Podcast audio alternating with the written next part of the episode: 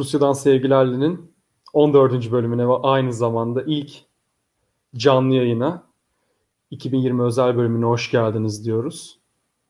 Teşekkür ederiz geldiğiniz için. Sen de hoş geldin Oğul. Hoş bulduk. Bilmeyenler için Rusya'dan Sevgilerli'den kısaca bahsetmek istiyoruz. Biz 3 ay kadar önce Oğul'la birlikte bir podcast projesine başladık. İsmini de Rusya'dan Sevgilerle koyduk. Ünlü James Bond filmini hatırlarsınız. İsim oradan geliyor aslında. Ve her çarşamba günü Spotify, SoundCloud ve Apple Podcast üzerinden yeni bölümler yayınlıyoruz. Burada siyaset, tarih, edebiyat, müzik konuşuyoruz. Her üç bölümde bir programımıza konuk davet ediyoruz. Ve sizin de isteğiniz doğrultusunda bir canlı yayın yapmaya karar verdik. Bunu da 2020 özel bölümü olarak yapmaya karar verdik ve işte canlı yayındayız. Bugün post-Sovyet coğrafyasını konuşacağız. Oldukça yoğun bir yıldı. Son olarak tabii ki umarız keyif alırsınız, umarız buradan mutlu ayrılırsınız diyoruz. Senin söyleyeceğin bir şey var mı Oğul? Ee, çok güzel bir deneyim oldu bu tabii Rusya'dan sevgilerle. Deniz'in aslında fikriydi. Ee, Deniz daha önce de e, Sovyet coğrafyası üzerine yazıp çiziyordu. Ee, ve Gergedan Dergi e, şemsiyesi altında böyle bir projeye giriştik. Bu arada e, bahsettiği konuklarımız arasında e, Han Güneş Hoca vardı, e, çevirmen e, Furkan Özkan, daha sonra gazeteci Cenk başlamış çok keyifli bir yayın yaptık. E, bütün yayınlarımızda zaten e, Deniz'in bahsettiği platformlardan ulaşabilirsiniz. Ayrıca Twitter sayfamızda e, daha görece yeni açtık. E, bizi takip etmeye devam edin diyoruz. 2021 yılında da e, daha çok konukla, daha keyifli umarız konularda konuşmaya devam edeceğiz. Umarız diyoruz ve başlıyoruz. Bugün pandemi olmasaydı bile yani bu yıl koronavirüsle uğraşmasaydık bile biz bu programı yaptığımız zaman büyük ihtimalle şunu diyecektik ve şu an söylüyoruz. Ne yıldı ama. Yani post-Sovyet coğrafyası için Rusya'dan Belarus'a, Belarus'tan Kırgızistan'a, Kırgızistan'dan Moldova'ya, Moldova'dan Dağlık Karabağ'a, Azerbaycan'a, Ermenistan'a, Gürcistan'a neler neler oldu. Ve biz bu kısıtlı vaktimizde bunların hepsini değerlendirmeye, üzerine konuşmaya ve sorulara cevap vermeye çalışacağız. Öncelikle Rusya'dan başlayalım. Sorum şu Oğul. Rusya bu yılı nasıl geçirdi? Pandemiyle nasıl mücadele etti? Sence başarılı mı? 2021'de bizleri neler bekliyor? Ee, Deniz çok güzel bir hatırlatma yaptı. İnteraktif bir yayın olmasını umuyoruz. Ee, sorularınız olursa e, konuyla alak ilgili konuyla alakasız e, belirtebilirsiniz. Hepsine cevap vermeye çalışacağız. E, Rusya için 2020 aslında pek e, güzel başlamamıştı. E, yani en azından Batı dünyasında yazıp çizilen makaleler bunu gösteriyordu. Ekonomik bir sıkıntı, ekonomik bir darboğaz. Tabii bundaki en büyük etmen e, Körfez coğrafyasındaki gelişmelerdi işte petrol fiyatları, e, Trump'ın önderliğinde e, yaşanan e, ekonomik e, fiyatlandırmaların Rus petrolüne etkisi, Rus coğrafyasına etkisi. Fakat koronavirüs salgını tabii ki dünyanın bütün ülkeleri için büyük bir sürpriz oldu. Rusya da buna muhtemelen hazırlıksız yakalandı. Aslında hep hani yazıp çiziliyor. E, 2010'lu yılların başına itibaren yeni pandemilerin dünyayı vuracağı biliniyor. Fakat e, tabii Rusya'da, e, Moskova'da büyük bir şok yaşadı. E, fakat e, aslında ilk önlemler, e, sanırım sen de aynı fikirdesindir, e, gayet e, yerindeydi. İşte hemen e, kapatma, Moskova şehri başta olmak üzere salgının e, en çok vurduğu yer Moskova tabii. E, Moskova kapandı. E, Putin bir haftalıktı galiba en başta. 14 güne çıktı işte tatil ilan etti. E, maaşların ödeneceği devlet yardımlarının yapılacağı söylendi. Fakat daha sonra Mart ayındaki büyük şoktan sonra aslında Rusya'daki durum e, dünyanın geri kalanı gibi ya daha çok doğrusu büyük kısmı gibi e, çok muğlak bir hal aldı. İşte iki hafta geçtikten sonra hatta geçmeden Moskova metrosundan korkunç fotoğraflar paylaşıldı. İşte izdihamlar, işte sosyal temas, sosyal mesafe korunmuyor şayiaları. E, bununla beraber ülkenin diğer coğrafyalarında da, e, ülkenin diğer coğrafyasında da tabii diğer şehirlerinde de e, salgının yayıldığı görüldü. E, yaz aylarına geldiğimizde işte 5 binler, 6 binler civarında bir e, günlük vaka sayısına indi Rusya. Başlarda 15 bin, 12 bin civarındaydı. Fakat sonbaharla beraber tekrar ikinci dalga aslında birinci dalgayı atlatamadan çünkü grafiğe bakacak olursanız e, bir dalga imajından çok e, farklı tepeleri olan bir e, tek bir dalga biçiminde gidiyor. E, şu anda ise e, zirveleri gör, görmekte. Tıpkı Türkiye gibi işte 20 küsür binler, 30 bine yakın sayılar var günlük. E, fakat e, Covid e, krizi bitmeden yani daha tabii hatta ikinci dalga şayalarına geçmeden Rusya aslında dünyada bir konuda öncülük etti ki bu da Sputnik 5 e, aşının açıklanmasıydı. Ağustos ayında Putin Rus bilim insanlarının koronavirüse karşı çok büyük bir başarı elde ettiğini söyledi ve bunu da tabii e, Sputnik adına taşlandırdılar. Sputnik e, 60'lı yıllarda hatta 50'li yıllarda başlayan e, uzay yarışına ilk uyduya bir gönderme. Bu isim verildi. E, fakat biz şu ana kadar e, bu Sputnik aşısıyla e, dünyanın geri kalan ülkelerinde e, pek bir e, tanışma, karşılaşma yaşayamadık. Bunda tabii en önemli etmen e, Rusya'ya duyulan, muhtemelen diğer konularda da bahsedeceğimiz e, Rusofobi e, ya da Rusya hakkındaki e, dezenformasyon veya bunları bunlara sebep olan e, Rus kaynaklarının, Rus devletinin e, pek de e, batılı e, muadilleri kadar açık şekilde e, dosya doküman paylaşmayışı. E, Sputnik aşısının biz geçtiğimiz günlerde birkaç bir iki gün önce galiba Türkiye ile de ortak olarak üretileceğini duyduk.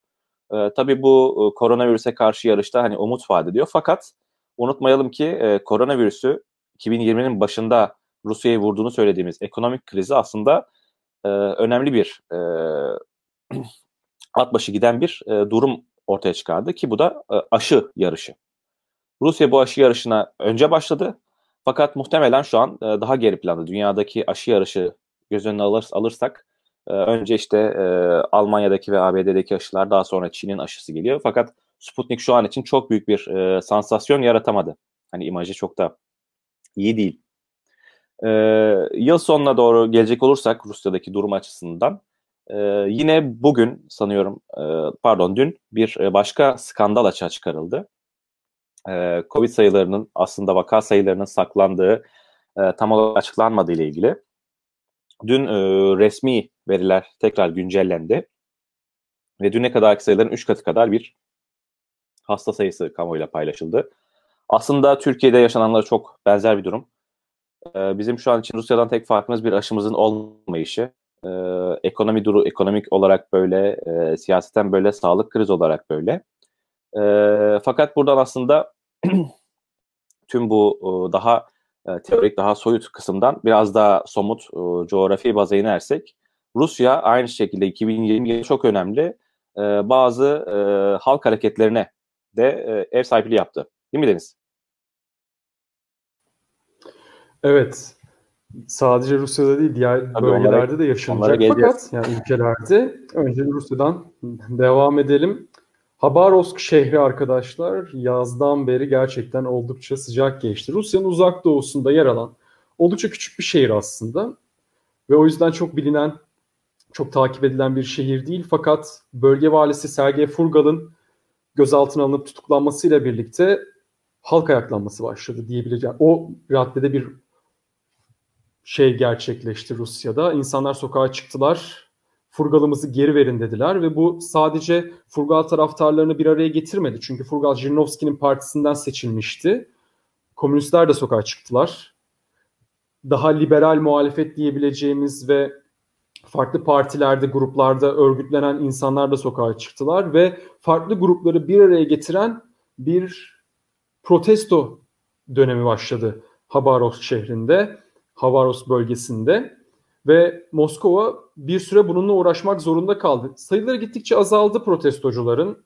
Etkisi gittikçe azaldı. Batı medyası gittikçe daha az haber vermeye başladı ve ortam birazcık daha gerçekten de komünistlere kaldı.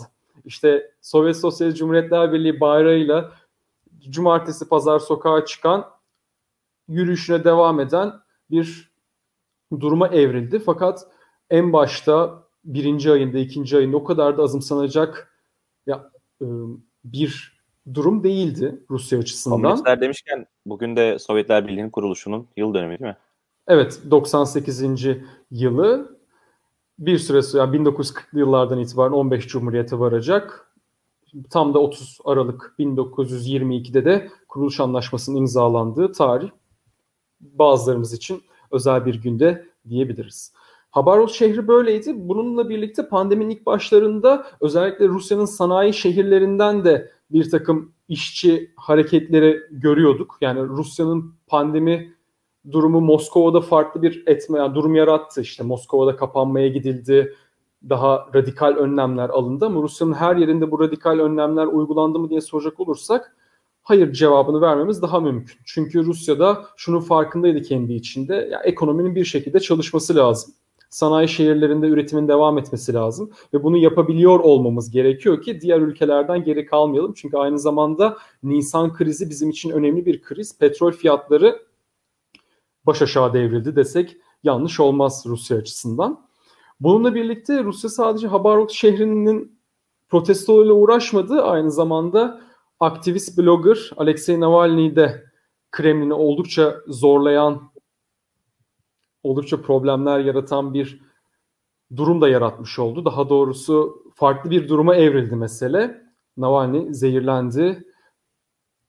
İşte Tomsk şehrinden Omsk şehrine giderken uçakta fenalaşması sonucunda hastaneye kaldırıldı. Daha sonrasında eşinin aracılığıyla Putin'e yazılmış bir başvuru sonrasında Berlin'e nakli yapıldı. Berlin'de tedavi gördü. Kendisi zaten şu an Rusya'da değil. Daha bugün Rusya'da olması gerekiyordu. Çünkü savcılık makamı Rusya'ya çağırdı Navalny'yi fakat Navalny dönmedi henüz. Ne olacağı da belirsiz. Fakat Navalny meselesi aslında bizim 2020'de en çok konuştuğumuz meselelerden bir tanesi oldu.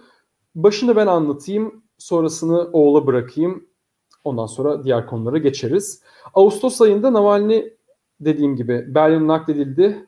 Kendisi bir blogger arkadaşlar. Herhangi bir siyasi partiye üye değil. Bir Moskova seçimlerinde Parnas'tan aday oluyor. Liberallerin adayı olarak fakat seçilemiyor. Ondan sonra aktivistine devam ediyor. Kurduğu vakıflar aracılığıyla yolsuzluk karşıtı bir takım ifşa dosyaları yayımlıyor. YouTube'da önemli bir kanalı var. Gençler özellikle oldukça takip ediyorlar Navalny'yi. Fakat siyasi bir aktör olarak görebildiğimiz bir real düzlem yok. Ancak Batı'nın özellikle İngiltere ve Amerikan medyasına göre Navalny Rusya muhalefetinin lideri. Ancak Rusya muhalefetin lideri olmasını gerçek senaryoda görebiliyor muyuz diye soracak olursanız henüz göremedik. Yani Levada'nın yapmış olduğu araştırmalarda Navalny'nin şu anki oy oranının genel itibariyle 2, 3, 4, 5 civarında gezdiği söyleniyor. Yüzde Levada tabii, merkezinin tabii tabii. Yani Levada merkezinin son anketine göre 2020'nin kişisi kimdir diye soruldu Rus halkına. %5'i Navalny olduğunu söyledi. Onların bir yandan Navalny'ye oy verme ihtimallerinin, potansiyellerinin olduğunu da söyleyebiliriz. Navalny'nin seçime girmesinin engellendiğini de tutuklandığını da belli başlı gözaltına alındığını da hapis yattığını da tabii ki belirtmemiz gerekir. Ancak Avrupa Birliği ile Rusya arasında ayrı bir krize dönüştü bu mesele. Gerisini nasıl yorumlarsın? Tabii Navalny krizini e, tek başına yorumlamak zor. Bunu biraz da e, hani jeopolitik açısından yorumlamak lazım. E, çünkü e, 2020'nin ve önceki işte 1-2 yılın en önemli meselesi Nord Stream e, Almanya ile Rusya'yı birbirine bağlayacak olan e, işte hat, e, boru hattı. E, ve tabii bu özellikle ABD tarafından e, çok eleştiriliyordu. Almanya'nın Avrupa Birliği'nin farklı yaptırım, yaptırımlara e, konu olabileceği şeklinde tehditler vardı. E, Navalny olayı da biraz bunun üzerine patladı. Ve patlar patlamaz da e, aslında Almanya Navalny'e sadece Navalny'e değil e, Putin'e de sahip çıktı bence. E, Alman hastanelerinde hemen tedavi edildi. Putin buna izin verdi. E, daha sonra işte farklı iddialar dile getirildi. E, ilk makar ilk e, röportajını iyileştikten sonra Der Spiegel'e verdi. E, tabii Navalny hani e, geçtiğimiz hafta konuşmuştuk. E, kendi suikastçisini de buldu o kendi iddialarına göre. E, kendi suikastçisiyle e, yüz e, bir görüşme gerçekleştirdi e, kimliğini gizleyerek. E, yani kendi iddiasına göre bu olayın arkasında Kremlin var. E, Putin Navalny'nin adını bile anmıyor. E, sadece işte bloggerımız diyor. E, ve hani bunun e, hiçbir şekilde Rus güvenlik güçlerinin, istihbarat güçlerinin bu olayda bir parmağı olmadığını iddia ediyor. E, çünkü ona göre eğer bu, istihbarat ve güvenlik güçleri böyle bir operasyona girişseydi başarılı olurlardı. E, fakat dediğim gibi e, bu olayı değerlendirirken e, biraz da bu e, üçlü dörtlü e, yarışa e, yani e, jeopolitik e, mücadeleye dikkat etmek gerek. Çünkü suçlanan kişi Rusya. E, bunun kar bunun e, buna bu olaya bu suikasta cevaben hemen zaten yaptırımlar tekrar söz konusu edildi ABD'de. E, Türkiye'nin de geçtiğimiz günlerde, geçtiğimiz hafta e, konusu olduğu o yaptırım paketinde. E, hatta bugün Birleşmiş Milletler e, 2020 yılı değerlendirmiş. E, en çok e, değil mi gördün onu Human Rights Watch. E, insan hakları ihlalleri konusunda. 10 numaradan vermişler. Evet Putin'e Rusya'yı vermişler Navalny konusunda. E, yani sıcak bir konu. E, burada aslında hemen şeye de bence değinelim. Rusya'yı kapatmadan önce İngiliz konusundan bahsettik. İngiliz e, parmağından hani biraz da şey gibi konuşalım. Ecdatçılar gibi konuşalım. İngiliz parmağı çok önemli. Çünkü Navalny ile ilgili bütün iddialar aslında genel olarak burada dile getiriliyor ve sadece Navalny değil Putin ile ilgili iddialarda. 2020 yılı Putin için de çok fazla iddiayı tekrar gündeme getirdi. Çünkü her sene işte belli dönemlerde Putin'in işte görevi bırakacağı, hastalandığı veya işte metresleri, gayrimeşru çocukları olduğu, dünyanın en zengin insanı olduğu gibi iddialar dile getiriliyor. Fakat İngiliz medyası bu sene combo yaptı. İşte geçtiğimiz ay sanırım Putin'in gayrimeşru kızı ortaya çıktı. Aniden zenginleşen metresi. Neydi şeyin adı? Bellingcat mi paylaşmıştı yoksa? Hangi medya paylaşmıştı? Adını unuttum şimdi. Evet, ünlü bir e, Bellingcat sanırım. E, bir Bellingcat değil. Bellingcat değil. Devam et. Tamam sen onu şey yaparsın. bir bağımsız medya platformunda bu haber gündeme getirildi. Bundan daha önce e, Putin'in e, işte Parkinson olduğu, farklı hastalıkları olduğu gibi e, söylemler İngiliz medyasında yer aldı ve önümüzdeki yıl 2021'de görevini bırakacağı getirildi. Geçtiğimiz günlerde Putin e, bu sene Duma'dan geçen aslında bahsetmediğimiz e, anayasa paketiyle beraber e, 24 Haziran'da bir referandum düzenlendi Rusya'da. E, önemli bir maddeyi onayladı. E, bu yasa tasarısına göre e, Rusya Federasyonu'nun devlet başkanları e, görev bıraktıktan sonra da ömür boyu aileleriyle beraber dokunulmazlığa sahip oluyorlar. E, ki Putin'in böyle bir e, yasayı kabul etmesi aslında yine soru işaretlerini uyandırdı. Acaba cidden görev bırakacak mı? E, yoksa hani e, neler dönüyor diye. Çünkü 24 Haziran'da e, o referanduma sunulan yeni anayasa paketiyle beraber Putin'in e, ne diyelim raf ömrü 2036'ya kadar uzatıldı. Aslında istese e, ve eğer bütün e, ulusal ya da uluslararası gündem el verirse 2036'ya kadar Putin yani 83 yaşında galiba bunu çok konuştuk artık ezberledim. 83 yaşına kadar e, devlet başkanı olabilecek. Fakat daha görev bırakmadan böyle bir e, yasa tasarısı yani kendisine dokunulma kendisine diyoruz tabii. E, dokunulmazlık maddesini onaylaması çok dikkat çekici. E, o yüzden de var ama onu unutmayalım. Tabii, tabii. Yani sadece Putin değil. Medvedev de var. Gorbaçov yok. Gorbaçov'un olmamasının sebebini de kendisinin Rusya Federasyonu devlet başkanı olmamasına bağladılar. Evet Gorbaçov da kor- koronavirüsü atlatıyor şu an için. İyi bir performans sergiliyor. Hala hayatta. Eğer e, izleyicilerimiz e, arasında bilmeyenler varsa. Yani böyle. E, Navalny meselesi aslında 2021'de de çok fazla e, ne diyelim sansasyon yaratacağı benziyor. Büyük ihtimalle. Yani daha ağır bir duruma evrilebilir durum. Şimdi o halde Rusya'yı kapatabiliriz diye düşünüyorum. Birazcık komşusuna gidelim, Belarus'a gidelim. Belarus'ta oldukça karışık bir vaziyette 2020'yi tamamlıyor. Belarus'taki olaylar aslında Wagner'le başladı. Yani 2020 da onun öncesine de gidebiliriz. Koronavirüs Belarus'ta pek uğramadı veya Lukashenko başta görmek istemedi. Hatta 9 Mayıs törenlerini iptal etmedi. Zafer geçidini yaptı. Koronavirüs önlemleri almadan yaptı.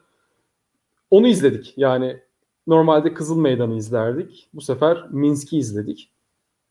Daha sonrasında Wagner olayı patladı. Wagner olayı ne oldu, ne oldu diye sorarsanız Lukashenko sanıyorum 30 küsür Wagner üyesi olduğu sanılan kişiyi gözaltına aldı. Daha sonrasında Rusya ile bir sıcak problemler başladı. Ama onun tam üstüne de Belarus'taki seçim geldi. Belarus'taki seçim öncesinde zaten aday olmak isteyenler, Lukashenko'nun karşısına aday olmak isteyenlerin çoğu ya engellendiler ya tutuklandılar ya gözaltına alındılar ve Lukashenko rahat bir seçim süreci atlatacağını ve sonrasında 94'ten beri olduğu gibi ülkeyi yönetmeye devam edeceğini varsaydı. Ancak seçim gecesinden itibaren sonuçların daha açıklanmasını beklemeden insanlar sokağa çıktılar ve muhalefet adaylarından Tihanovskaya'nın önderliğinde yeni bir süreç başladı Belarus için. Daha sonrasında Tihanovskaya Letonya'ya gitti. Diğer muhalefet liderleri de bazıları kayıplara karıştı, bazıları o Belarus'ta kalmaya devam ettiler. Ancak Lukashenko için sayılı saatlerin başladığı söylendi. Yani Lukashenko bu işten büyük ihtimalle başkan olarak çıkamayacak dendi. Bazen ben de öyle düşündüm. Evet. Yani, yani cidden çok kritik bir şeyden geçti, dönemeçten geçti. Evet, farklı taktikler de izledi bu konuda. Öncelikle sert bir tepki gösterdi. OMON'u kullandı. İnsanlar gözaltına alındılar ki o seçim gecesini hatırlarsak o görüntüleri de aklımızın bir köşesinde mutlaka canlandıracağız. Daha sonrasında Lukashenko daha ılımlı bir perspektif politika benimsemeyi tercih etti. İşçilerle bir araya gelmeye başladı ama zaten işçiler de ona konuşurken uh hadi yani git artık dediler. Daha sonrasında olaylar durulacak gibi oldu. Lukashenko tarafları, taraftarları da sokağa çıktılar. Karşılıklı gösteriler yapıldı. Burada problemler yaşanmadı. Yani insanlar birbirlerinin yanından sloganlar atarak geçtiler.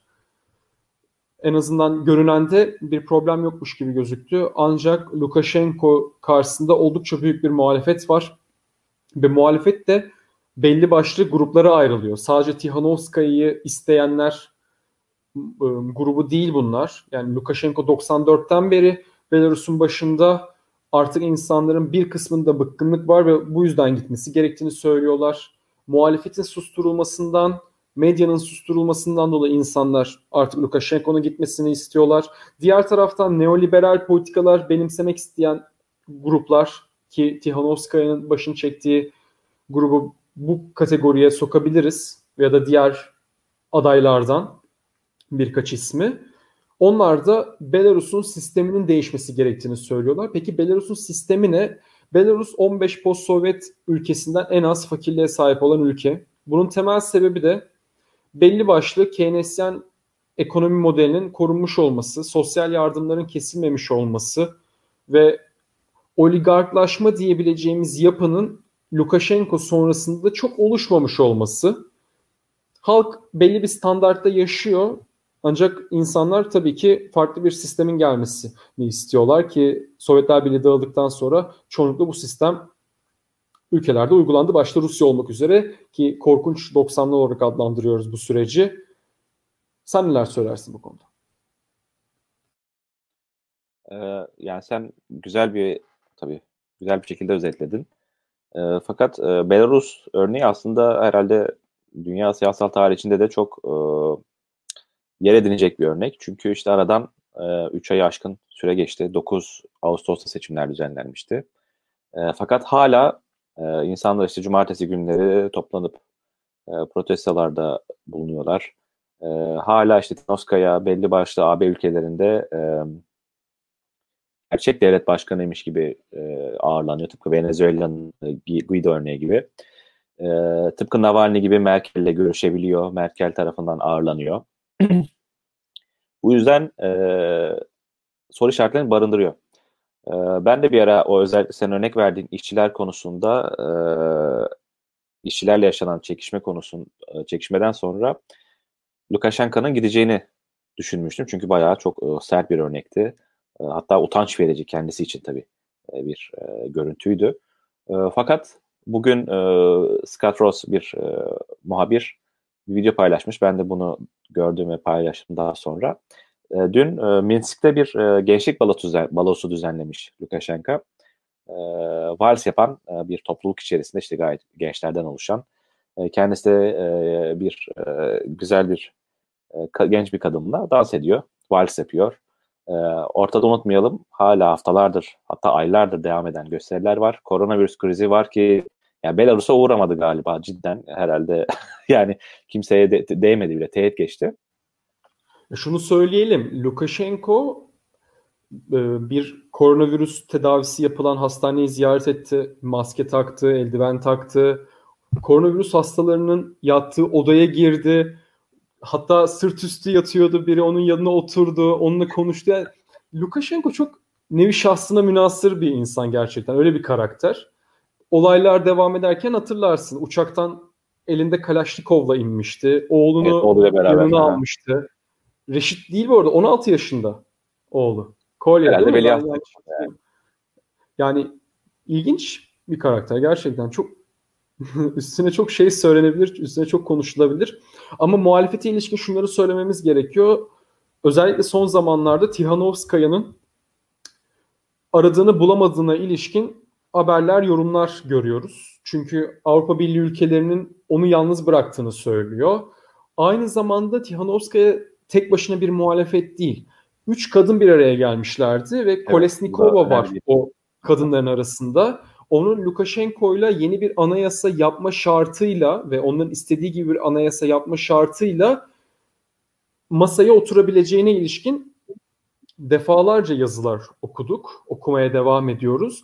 Orada da bir çalkantı, bir kırılma meydana gelebilir. Tihanovskaya Avrupa Birliği'nden istediğini bulamazsa ki Rusya'dan da bulabileceği pek gözükmüyor. Başlarda bulabilir mi diye düşündük. Acaba Lukashenko Rusya tarafından bırakılır mı, görmezden gelinir mi diye düşündük ama Lukashenko öyle bir profil çizdi ki hatırlarsın Putin'le Soçi'deki görüşmesinde elinde bir defter, bir kalem, Putin'in oturuşu bir şeyler yani oradaki yüz ifadelerinden zaten anlıyorduk meselenin nasıl değiştiğini. Putin bir şeyler söylüyor. İşte anayasa yapılmalı, bir şeyler düzelmeli. Biz uzaktan izliyoruz. Lukashenko kağıt not almaya işte evet evet şeklinde aslında Wagner krizinin tamamen unutulduğu, görmezden gelindiği bir süreç evet, başlamıştır evet. Rusya ile Belarus arasında. Muhalefette de bu durum söz konusu. Belarus'u da atlayabiliriz belki de. Ne dersin? Ekleyeceğim bir şey var mı? Evet. Ee, geçebiliriz. Tamam. Belarus'tan ee, sonra... Yani aslında ya bundan sonraki konularımız için de e, Belarus aslında bir başlangıç noktası gibi. 2020 yılında bu post-Sovyet coğrafyası dediğimiz hani e, geniş coğrafya ve ülkeler topluluğu için bağımsız devletler topluluğu başlığı altında da toplayabiliriz. Çünkü Belarus'tan sonra göreceğimiz örneklerin e, büyük çoğunluğunda e, seçim düzenlendi. Bu seçimlerin tıpkı Belarus bu seçimlerde tıpkı Belarus'taki gibi bir tür e, hile yapıldı ya da işte halk e, kitleleri tarafından protestolarla karşılandı ya da e, bahsedeceğiz Moldova örneği gibi çok büyük değişimler yaşandı. E, aslında 2020 yılında muhtemelen önümüzdeki yıllarda iki farklı şekilde hatırlayacağız. Ya çok büyük değişimlerin başladığı yıl olacak ki bu aslında bu ne diyelim bu tanım muhtemelen daha e, az mümkün olan seçenek Lukashenko'nun e, istikrarıyla beraber ya da e, failed bir e, işte değişimler, darbeler denemesi yılı olarak hatırlanacak. Yani tıpkı turuncu devrim silsilesi vesaire gibi. Yani 2020 aslında hem bir neden hem bir sonuç aslında sonrası çok ilgi çekici olacak gibi gözüküyor. Evet, Buradan özellikle da, Biden'la beraber göreceğiz. Evet. Buradan da Kırgızistan'a atlayalım o zaman. Kırgızistan'da Belarus gibi karışan ülkelerden bir tanesi oldu. Seçim düzenlendi. Ancak halk sokağa çıktı. Çünkü Kırgızistan'ın yapısına bakacak olursak gerçekten bir klan yapılanması var. Yani küçük bir ülke, Orta Asya'nın küçük ülkesi yeraltı kaynakları oldukça zayıf. Altını bir kenara bırakıyorum ama o altın da Kırgızistan hükümeti tarafından çıkarılmıyor. Kanada şirketleri tarafından çıkarılıyor ki 90'larda buna Enka da dahil olmuştu. Yani bir Türk şirketi de dahil olmuştu. Ve Kırgızistan altın dışında verimli bir ekonomiye sahip olmayan ki 90'lı yılların başından itibaren Sovyetler Birliği'nden kalan fabrikalarını, üretim tesislerini tesislerini özelleştiren ve halkına da pek bir şey sunamayan bir ülke oldu. Bunun krizleri 2005'te 2010'da görüldü. İki tane devrim gördük Kırgızistan'da. Ve sürekli farklı iktidarlar geldiler. Farklı iktidarlar şunu vaat ettiler. Artık değişiyoruz arkadaşlar. Bir değişim çağı başlatacağız bölgede. Olmadı, uygulanmadı. Bunu Atambayev de yapmadı. Bunun ön, onun öncesindekiler de yapmadılar. Bunu Cembekov da yapmadı. Ve sonrasında başlayan olaylarda Kırgızistan parlamentosu on, e, basıldı, halk sokağa çıktılar ve olaylar sonucunda Cembekov, ülkenin başındaki isim istifa etmek zorunda kaldı. Yeniden seçimler yapılacak Kırgızistan'da. Bunun için Ocak ayı sanırım kararlaştırıldı. Şu an geçici bir başbakan var. Ülke karışık bir vaziyette. Ama yine bir post-Sovyet coğrafyasında Belarus'ta olduğu gibi olayların olduğunu görüyoruz. Ekleyeceğim bir şey var mı? Ee, Kırgızistan yani herhalde e, pastadan çıkan yani tavşan gibi çok sürpriz bir e, olaylar silsilesine tanık olduk ki oradaki yabancı e, muhabirler de e, ömrü hayatlarında görmedikleri e, görüntülere tanık olduklarını söylediler. İşte tanklar e, yanmış, e, vandalize edilmiş e, ara, araçlar, e, dükkanlar vesaire. Evet ben eklemeyi ee, unuttum. Ordu müdahale etti. Yani sıkı yönetim ilan edildi. Ordu Bişke yani Kırgızistan'ın başkentine girdi. Ee, ve tabii bu süreçte hani e, en önemli e, ne diyeyim dış güçte e, Nazarbayev'in e, Kazakistan'ı ki kendisi e, aslında onursal bir e, artık e, makamda. Kendisi devlet yöneticisi değil, devlet başkanı değil. Ve tabii Rusya oldu. E, fakat yani Kırgızistan için hani hem konuşma yani Kırgızistan'a dair konuşmak için hem hala erken diyebileceğimiz bir süreçteyiz. Hem de bu konuda izleyicilerimiz eğer hala dinlemedilerse e, ilk konumuz olan Hakan Güneş e, hoca çok e, doyurucu bir e, söyleşi gerçekleştirmişti bize Kırgızistan üzerine. E, kendisi Kırgızistan'da uzun yıllar yaşamış. Tıpkı e, Deniz gibi coğrafyayı iyi bilen e, bir isim. E, evet ben de hani Bişkek doğumluyum çünkü. Bişkek'te evet. doğdum ben de. Hani o yüzden ilginç. E, yani şu anki devlet başkanı tabii hani e, kalkülleriyle biraz ilginç bir görüntü çiziyor. Çok genç duruyor hani bilmiyorum ama e, artık Ocak ayından sonra muhtemelen yeni yayınlarımızda e, konuşacağımız, tartışacağımız bir Orta Asya ülkesi olacak. Ki Kırgızistan e, hani dediğin gibi hem kaynaklarıyla hem coğrafi konumuyla çok yani kilit değerinde bir ülke. Çin'in yanı başında Çin, Rusya ve Kazakistan arasında sıkışmış. Yani Orta Asya'nın anahtarı gibi bir yer. O halde birazcık daha Türkiye'de ilgilendiren buralara gelelim, Kafkasya'ya gelelim, Dağlık Karabağ'a gelelim, Azerbaycan-Ermenistan Savaşı'na gelelim. 2020 bu konuda oldukça kanlı oldu ki zaten 88-94 arasında yaşanan çatışmalarda on binlerce kişi hayatını kaybetmişti. 2020 yılında da artık Dağlık Karabağ meselesinde krizinde yeni bir sayfa açıldı. Ama bu sayfa sonraki sayfalarda ne olacağını çok netleştirmeyen bir sayfa, soru işaretleriyle olan bir sayfa. Bir ateşkes anlaşması imzalandı. Azerbaycan mutlak galibiyetle bu savaştan çıktı. 94'te kaybettiği bütün rayonları geri aldı. Laçin'de ufak bir orada koridor açılacak onu hariç tutmak üzere ve bir ateşkes anlaşması imzalandı. Savaşı oldukça takip ettik zaten. Türkiye'nin de Azerbaycan'ı doğrudan desteklediğini biliyoruz. Rusya'nın Azerbaycan'a hayır yapamazsın, gidemezsin, edemezsin demediğini biliyoruz.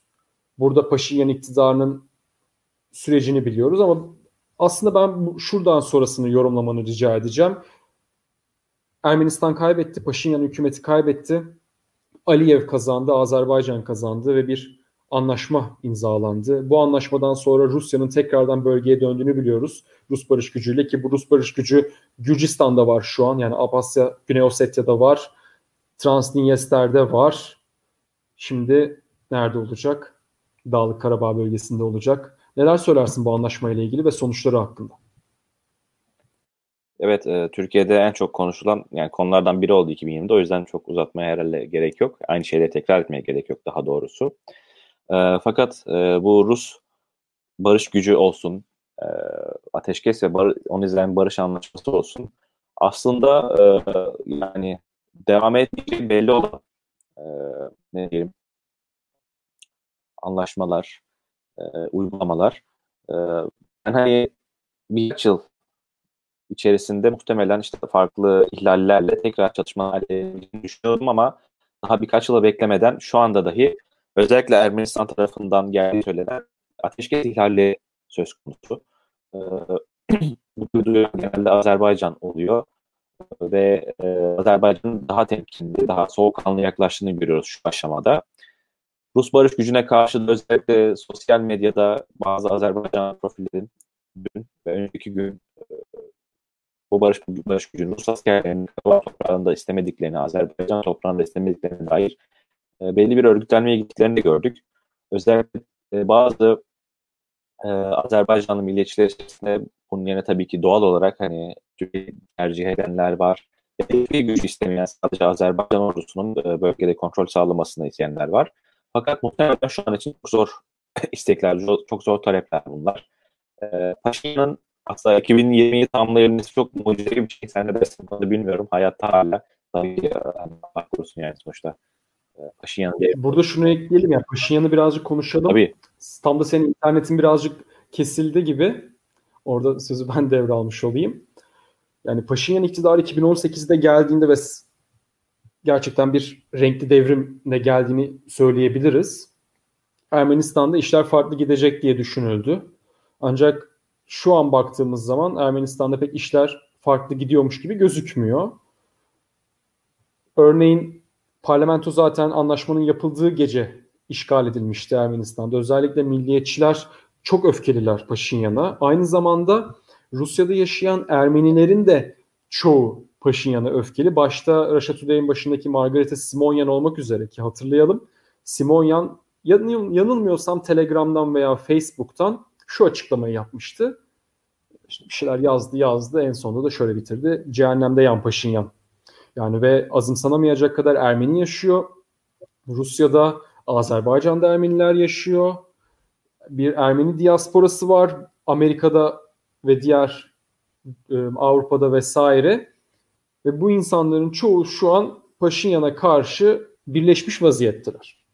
Yeni bir muhalefet doğuyor Paşinyan'a karşı. Paşinyan istifa etti haberleri çıkmıştı fakat sonrasında yalanlandı bu haberler. 2022 Tabii suikaste uğradığı iddiaları var. Evet yani işte gerçek yani. Gidiyor, işte kiliseyi ziyaret ediyor. Oradaki papaz çok karşılık vermiyor. İlginç görüntüler gördük. Yani Paşinyan ülke yönetiyor ama gerçekten ülke yönetiyor mu diye soracak olursak burada soru işaretlerimiz var. 2021 yılı nasıl geçirir bilmiyorum. Bir sonraki seçime kadar kalacak diye düşünsek bir sonraki seçimi kazanabilir mi? Pek muhtemelmiş gibi gözükmüyor. Çünkü Paşinyan'ın yani Paşinyan'ın 2018'de iktidarı getiren bütün gruplar neredeyse şu an Paşinyan'ın sırtını dönmüş vaziyette. Öyle yoluna ilerlemeye devam ediyor. Peki o halde sen cidden... Azerbaycan tarafından nasıl yorumlarsın meseleyi? Paşinyan cidden gorbagor oldu. Hani keşke Ali'ye farklı bir şey e, söyleseydi. Çünkü e, bu barışın uzaması adına en bence e, önemli aktör Paşinyan olacaktı, olacaktır. Ama tabii 2020'nin Ermenistan için de getirdiğini göreceğiz. Azerbaycan içinse, içinse e, bu Aliyev'in hani ortak fikrimiz Aliyev'in ömrünü uzatan bir gelişme oldu.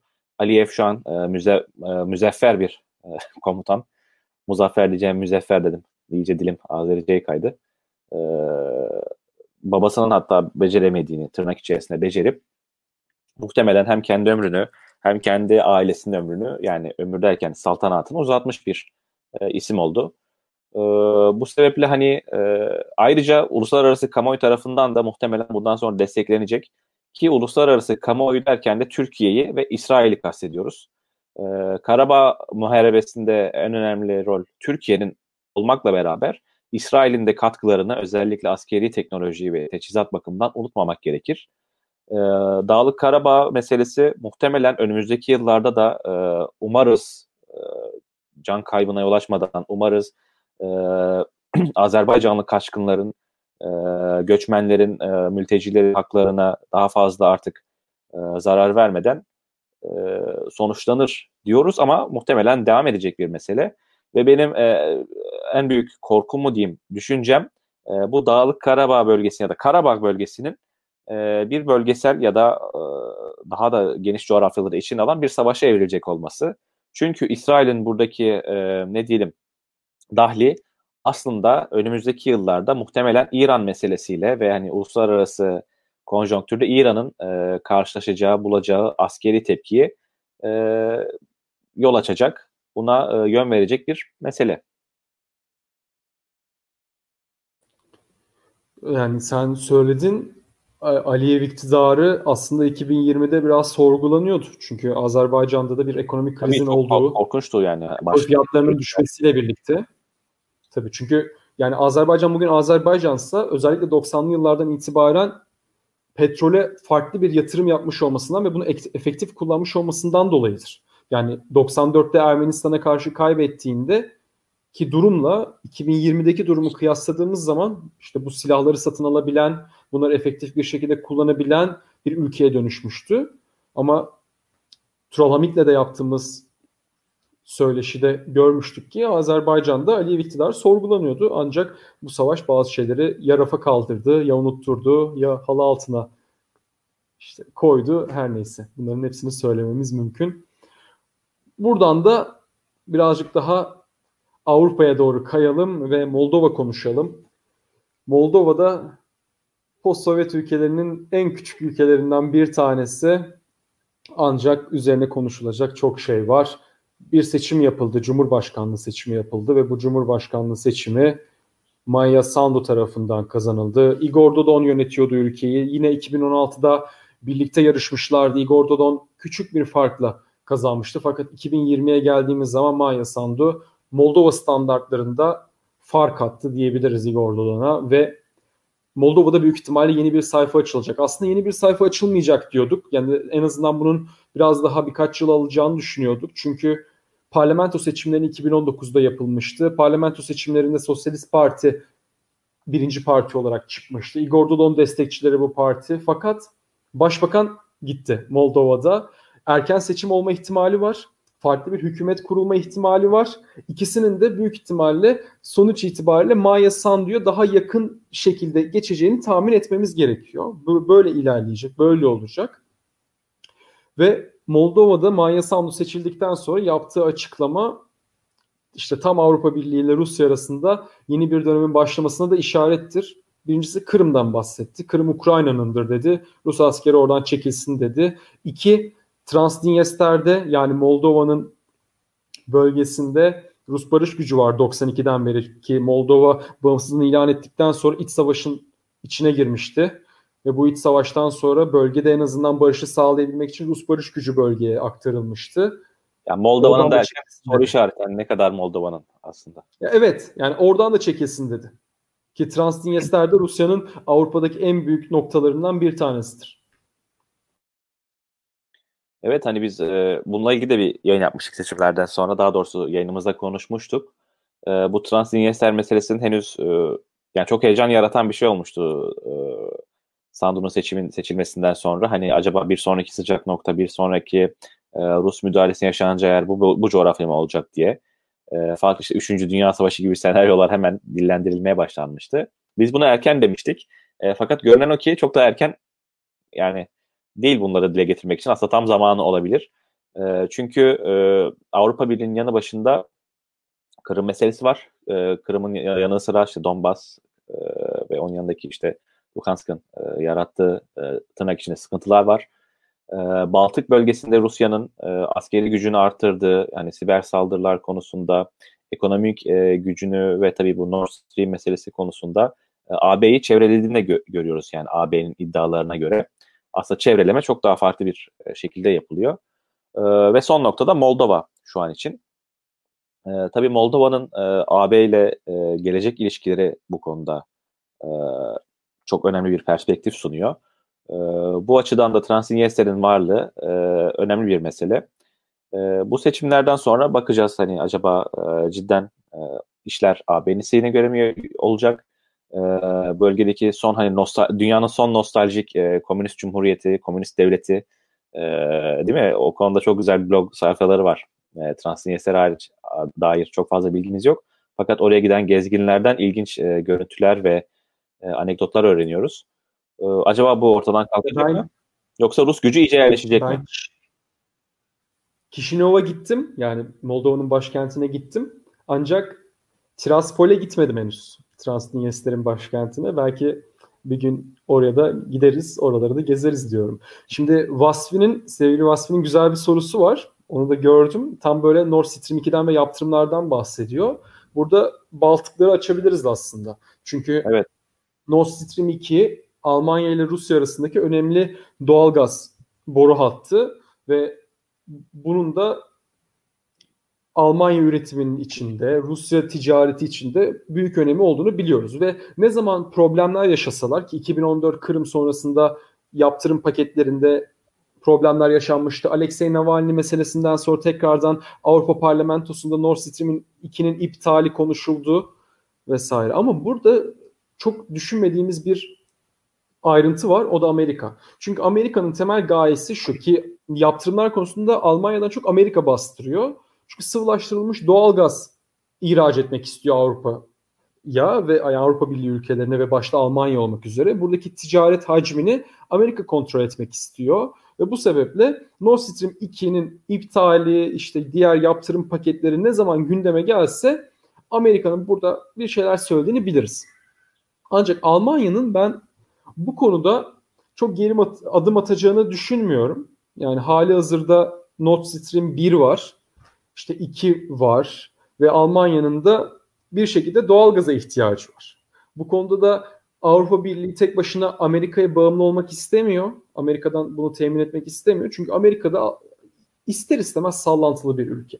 Yani siz 2024'te Trump'ın tekrardan seçilemeye yani seçilmeyeceğini iddia edemezsiniz. Ki aday olacağı söyleniyor. Ya da Trumpizm seçilebilir kendi başına. Yani NATO'nun kurumsal yapısını belli ölçülerde sekteye uğratan bir kişi cumhuriyetçilerden seçilebilir. Bunun aksi mümkün ama seçilmesi de büyük ihtimal. Ve bu sebeple ben Almanya'nın artık bu yaptırım paketlerinde Nord Stream 2'yi biraz görmezden geleceği kanaatindeyim. Biraz kulağını tıkıyor çünkü bu söylemlere, bu Amerika'nın bastırmalarını vesaire. Ee, tabii bir de Biden'ın e, seçildiğini unutmamak lazım. Ee, yani 4 sene sonrasını elbette bilemiyoruz. Ee, fakat en azından 4 sene için e, önemli bir aktör olarak Biden ve Harris e, AB konusunda muhtemelen Trump'a göre çok daha büyük bir işbirliği, çok daha büyük bir e, ne diyelim ortaklık e, ilişkisi arayacaklar. Bunu temin etmeye çalışacaklar. E, ve önümüzdeki yıl e, Merkel'in son e, iktidardaki yılı. Bundan sonra aday olmayacağını söylemişti. E, Almanya da aslında hem e, dünyanın geleceği için yani en başta dünya için e, daha sonra da Rusya için, e, Avrupa Birliği için, Türkiye için e, soru işaretlerini barındıran bir ülke. Merkel evet gidecek ama onun yerine kim gelecek henüz bilmiyoruz. İşte kendisi e, partisini bıraktığı e, lider mi yoksa daha farklı adaylar mı? E, kim gelecek? Hani henüz soru işaretleri söz konusu. E, o yüzden hani Nord Stream meselesi e, muhtemelen henüz e, havada duracak bir mesele gibi duruyor en azından bir iki yıllık süreç içerisinde. E, fakat denize e, Avrupa Birliği'nin bir e, özellik aradığını, bir otonomi aradığı konusunda katılıyorum. Bu işte yer yer Macron'un e, pek de tutarlı olmayan işte Avrupa Birliği ordusu, Avrupa Birliği savunması gibi iddialarıyla dile getiriliyor. Diğer yer Nord, Nord Stream meselesiyle. Ee, eğer Belarus meselesinin neden bu kadar çok büyümediğini ve e, Lukashenko'nun dün bir balo düzenlediğini düşünürsek e, ya da Kırım meselesinin neden hala sürüncemede bırakıldığını göz önüne alırsak aslında bu Nord Stream meselesinin de e, ne olacağına dair bir cevap vermiş oluyoruz. Neden Avrupa Birliği bazı şeyleri göz yumuyor ya da göz yummak zorunda? E, yani sonuç ortada. Burada e, soruları almaya başlayabiliriz. Ben eğer soru soracak kişiler yoksa da şöyle bir kapanış yapmak istiyorum. Yani Rusya'nın 2020 yılında yeni müttefikler bulduğunu ve açıldığını söylememiz gerekiyor. Başta Mısır'la Karadeniz'de yaptığı tatbikat. Yani bu çok ilginç çünkü Mısır donanmasına ait bir gemi İstanbul Boğazı'ndan geçerek ilk defa tarihinde Karadeniz'deki bir askeri tatbikata katıldı. Bu bizim için önemli. Aynı zamanda Rusya Sudan'da bir üs açacak. Bunların da anlaşmaları tamamlandı. Bu da ikinci önemli tabii. noktamız diyoruz. Evet. Eğer soru varsa alabiliriz diyoruz tabii bununla birlikte. Yoksa da yoksa da iyi yıllar diyeceğiz ve kapatacağız. bir iki dakika bekleyelim yazmak isteyenler olabilir. önümüzdeki yıl cidden hani aslında yani her konuya her coğrafya cevap verirken aslında soru işaretleri de bıraktık yani. E, 2020'de Tabii. hiçbir şeyin tamamlanmadığını gördük. 2020 evet. tamamlanmamış bir yıl. E, işte dizinin en heyecanlı yerinde to be continued evet, evet. gibi oldu yani. Sanırım soru yok. Tek bir soru cevaplamış olduk. Kapanışı yapıyorum o halde. Yani bu güzel gününüzün bir saatini yaklaşık olarak bize ayırdığınız, bizi dinlediğiniz, bizi izlediğiniz, bizi takip ettiğiniz için teşekkür ediyoruz. Yani bir yol var. Türkiye'de Rusya ile ilgili, post-Sovyet coğrafyası ile ilgili çok az yayın yapan yer var. Ve biz bunu gerçekleştirmeye çalışıyoruz ve bu yolu birlikte yürümek istiyoruz sizinle. İşte siz daha sonrasında farklı konuklarla, farklı konularla, geçmişe dönerek, tarih konuşarak yani aklımıza ne geliyorsa her çarşamba günü buluşmaya çalışacağız. Bunu sürdürmeye çalışacağız. Umarız sürdürebiliriz, umarım gerçekleştirebiliriz diyoruz. Ve iyi akşamlar diliyoruz. Sen de iyi akşamlar de Oğul ve bu güzel yayını kapatalım. Ben de iyi seneler diliyorum. Yeni yılda evet, e, başta dediğimiz gibi e, daha çok konuyla, daha çok içerikle, daha güzel, daha keyifli umarız e, konularda konuşmak dileğiyle. İyi akşamlar.